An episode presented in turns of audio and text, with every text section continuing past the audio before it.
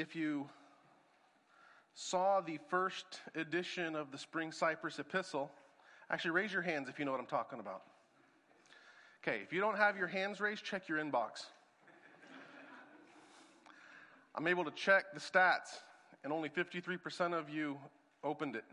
So that means 47% of you haven't opened it yet. But only 3 of you had it bounced back. So I have correct email addresses. Anyway, check your inbox. But if you saw the first edition of the Spring Cypress Epistle, and see how coy I'm being, epistle, get it? Like epistle? Anyway, it loses something when you got to explain it. But anyway, we're going to be diving into a study of the Book of Ruth. It's a beautiful story. But one of the things that we often miss in the English is the fact that the story itself is scandalous.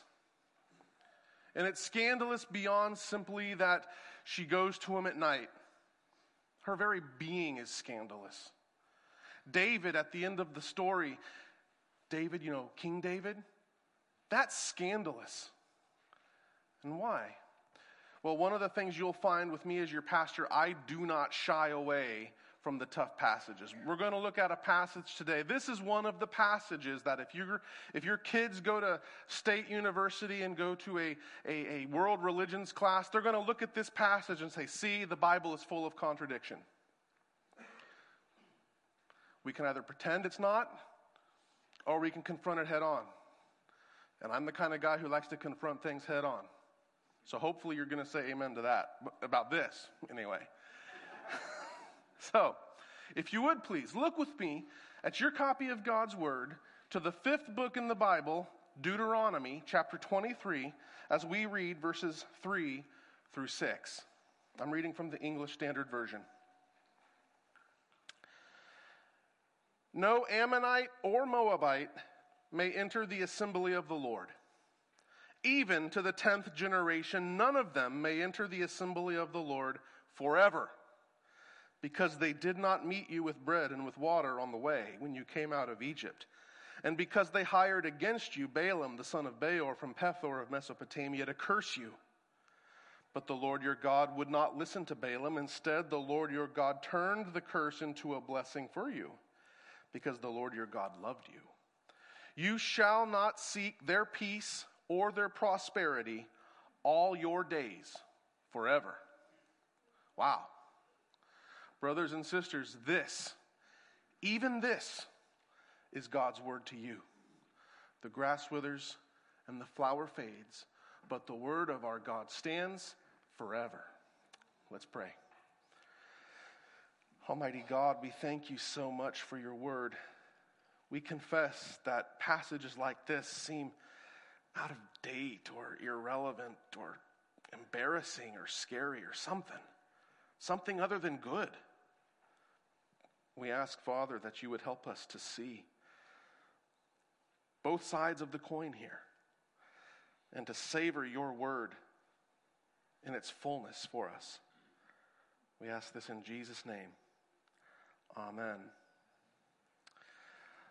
All right, so like I said a minute ago, we're going to be diving into the book of Ruth starting next week.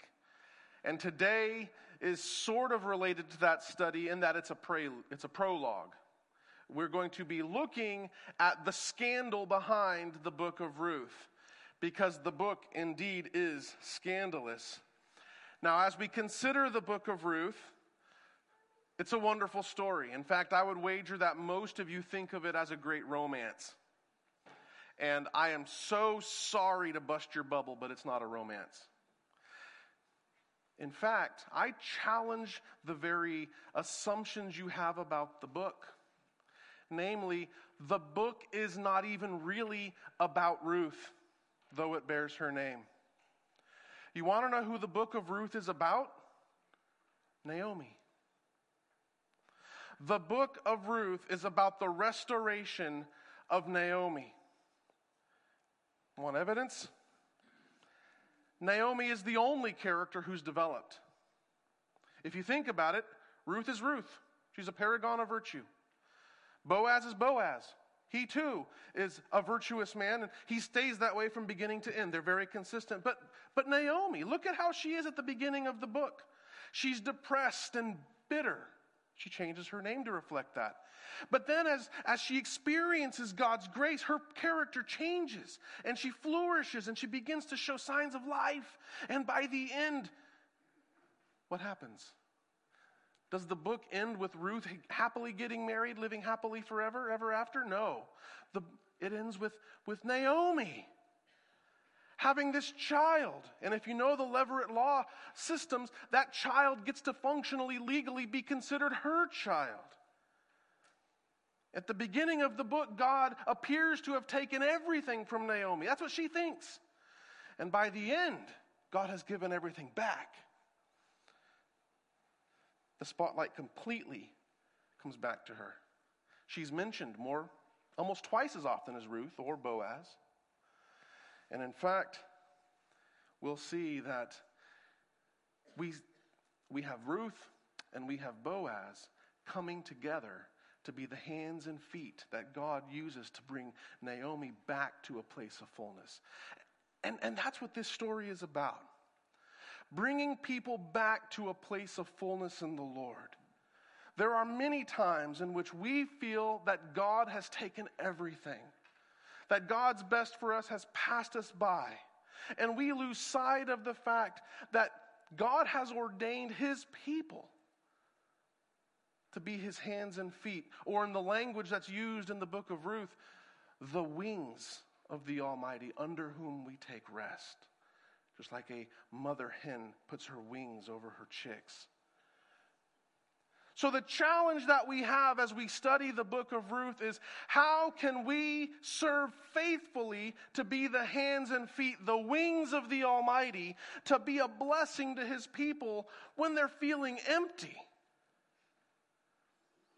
That's what the book of Ruth is about, and that's what it asks. But before we can get there, we have to come face to face with the fact that the book of Ruth is offensive to its original hearers. Have you ever noticed that in the book of Ruth, Ruth is more often than not referred to as Ruth the Moabite? You ever notice that? Ruth the Moabite. Ruth the Moabite. Ruth the Moabite. Over and over and over. Why?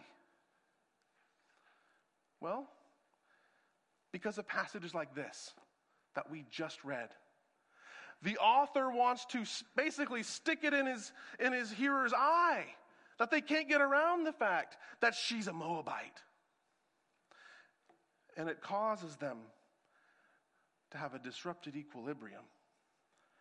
The book of Ruth was most likely written after the post-exile period, during the ministry of Ezra and Nehemiah.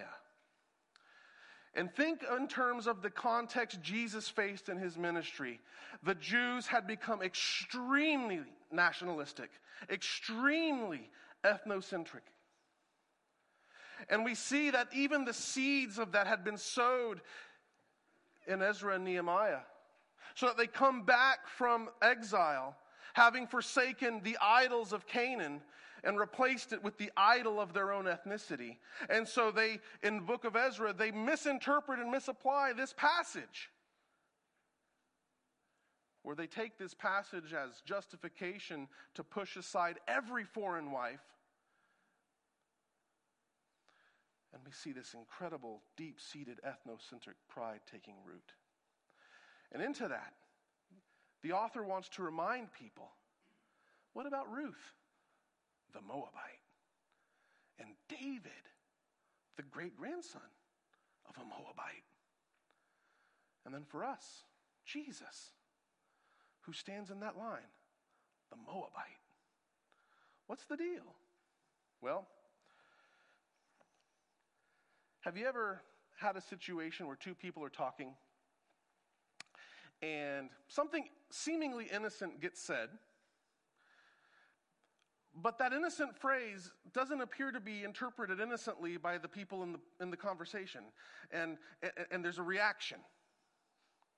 And the phrase that's said, or the word that's said, seems innocent to you, but it's not innocent to the people that are in the conversation, precisely because for them there's a history. And so that phrase or that word or that sentiment, whatever it is, sets off a whole memory of a backstory. Well, this is what Moses is reminding the people of here. That from the very beginning, the people of Moab had been hostile to them. Of course, in verse 3, no Ammonite or Moabite may enter the assembly. This takes you back to Genesis 19, where they are the products of an incestuous relationship between Lot and his daughters. And it just goes downhill from there. In Deuteronomy 2, when they're on their way to the promised land, God tells the people, hey, you're related to the people of Moab, so don't harm them. Stay on the road. Don't go and pillage their fields. Don't take their livestock. Just go peacefully and quietly through their land. Pass through their land quietly. And the Moabites won't let them. In fact, they come out to fight. They hire Balaam to curse them. When that doesn't work, we see that they try to get the Israelites to get themselves cursed by enticing the Israelites to idolatry. And it seems to work for a bit. In the Wild West period of the Judges, one of their first oppressors was a king of Moab, Eglon. And if you remember from the book of Judges, Eglon was a fat man. And if you remember who's he killed by? Ehud, the left-handed judge.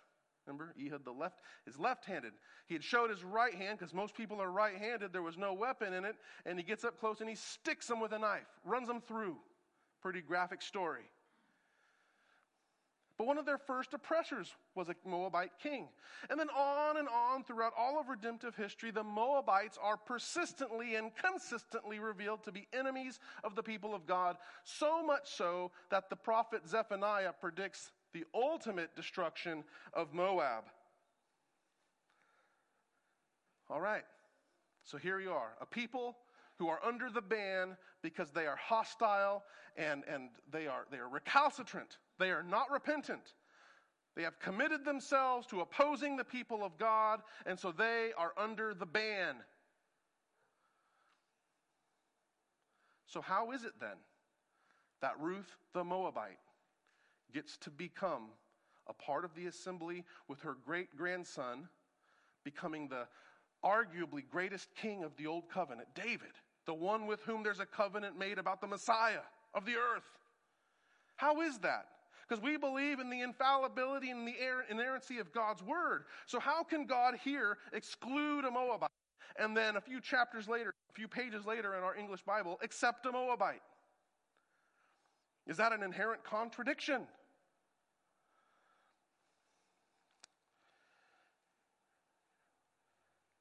The reality of this passage is that God does exclude some people.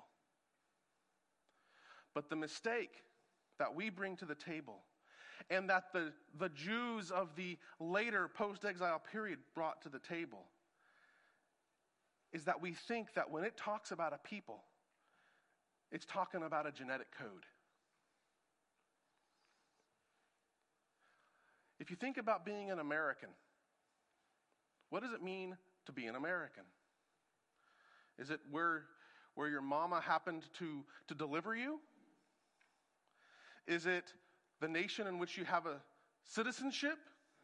Or does it mean to be an American that you've bought into a cultural outlook, a mindset, a way of thinking and behaving and believing?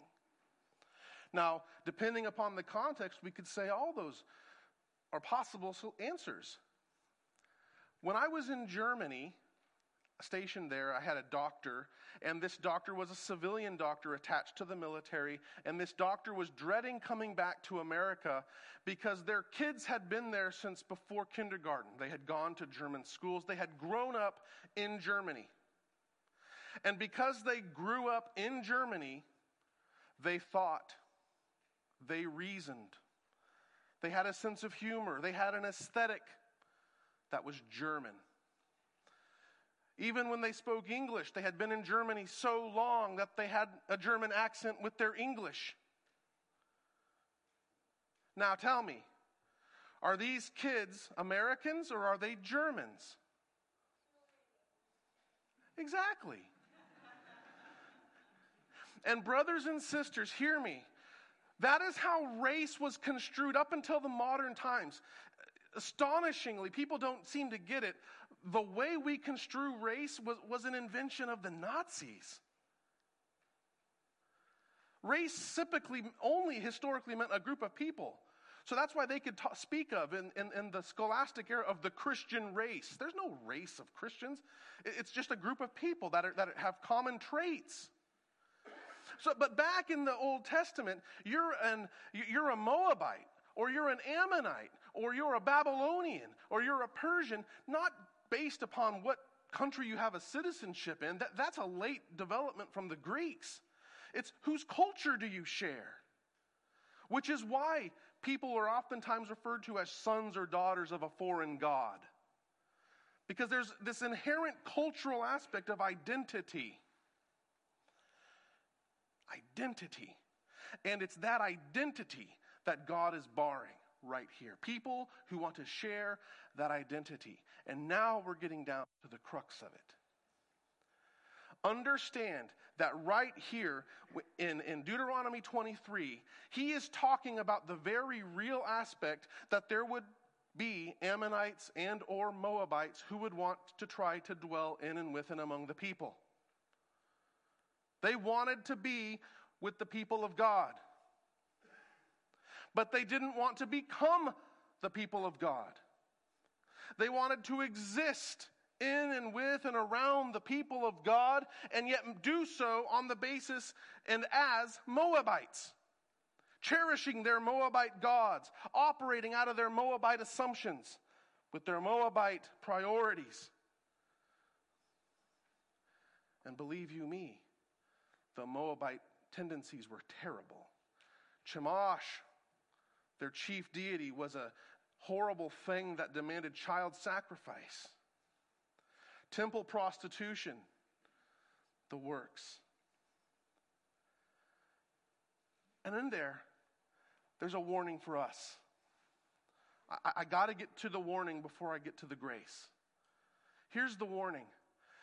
Throughout the history of the church, there is a thing among religious people that there are people who want to associate with the church because of its psychological effects, the psychological benefits of faith, or the social benefits of being associated with the church, a free support system, meals, whatever. There are people who want to be associated with the church, and yet they want to live their lives as Moabites. Hear me now. The warning of Scripture is that if you think that you can be in, with, and around the people of God and maintain your Moabitish ways, you are deceived. Turn to Jesus. He accepts people from everywhere. But there are those people who look at a passage like this and unfortunately say, see, I knew it. God doesn't accept just everybody. And maybe I've opposed the work of God, or maybe I've done something, but maybe I'm under the ban. God is more concerned about where you're going than where you've been. And just like Ruth, if you grew up and you've made some terrible decisions, or you've had some terrible things happen, but you seek the God of Israel and you become a convert and you buy in and you become part of the people of God, then you are a true Israelite. You are a Hebrew of Hebrews. You are one of God's children, regardless of your past.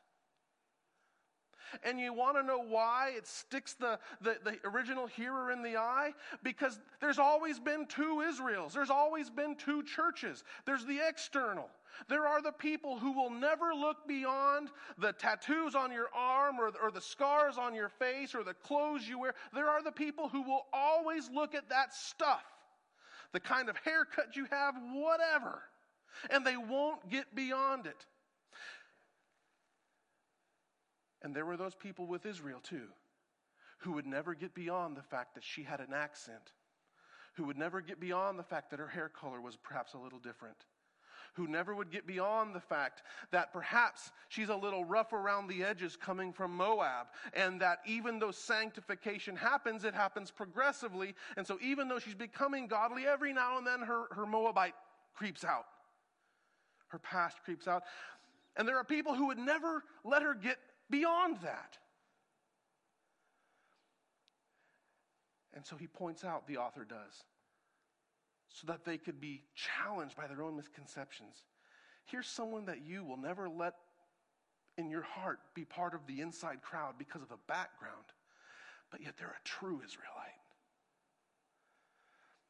Who in our midst is perhaps from that kind of a background or has had those kind of experiences, and they don't fit the mold? And maybe, just maybe, they're exactly what God is looking for. And maybe God wants to challenge us that someone after his heart doesn't necessarily come from the right pedigree, but their behavior reveals an intense desire for seeking his will and his ways. So friend, understand that there are people who are characterized by a behavior and a value system that were in opposition to God's people. And God wants to protect his people. God wants us to protect the church too. That is why it's foolish to us to let some stranger come in the door and then, sure, go work with our children, right? We protect because we know that people will seek to enter and harm. And so God wants to protect his people. And God remembers wrongs. You know, one of the great Christian teachings is that we turn the other cheek, right? But we do so not because we're doormats. We do so because we understand that our calling is to urge people to repent, because the day is coming when the judge of the earth comes, and every tear, every cry, every drop of blood, every act of violence or molestation against one of his people, God will exact vengeance for. That's what Revelation says. And so we want people to repent. God remembers, and that's what he did to his people. God remembers the wrongings done against you because he loves you. But there are the people who have changed their ways, and they've repented, and they no longer associate with their former hateful behaviors. And those God does not reckon as a Moabite. So right here, right now, where are you? Are you sitting in this church, loving the fellowship meals, but your heart is far from God and hardened to God? Or are you perhaps feeling the weight of past sins and regrets of either things committed by you or on you, and you think that, man, that's proof that I'm beyond the pale? Or are you perhaps in here right now and you come from a checkered past, but you feel like people judge you? Brothers and sisters, this book is all about how God accepts a woman who comes from a checkered past background because she has turned wholeheartedly to him, and he embraces her. We are called to be like Boaz and see past the background to see the faith. Who in our church needs our help? Who in our church is feeling empty? Who in our church is feeling beat down? Who in our church feels as if God has taken away everything? Find them out and be God's hands and feet of restoration, because God loves it when people turn to him. Let's pray. Almighty God, we thank you so much for your goodness. We thank you that you are willing to look past our background. We pray that if there are any here who are clinging to priorities, values that are at fundamental odds with your word, that they would let go and give them to Jesus and embrace the ethics and values and priorities of the kingdom. We pray that if there are any here who feel like they are judged, that we would be gracious to them. Jesus, you accepted us despite our unworthiness. Help us to show mercy to those in our midst who need it. We ask this in Christ's name. Amen.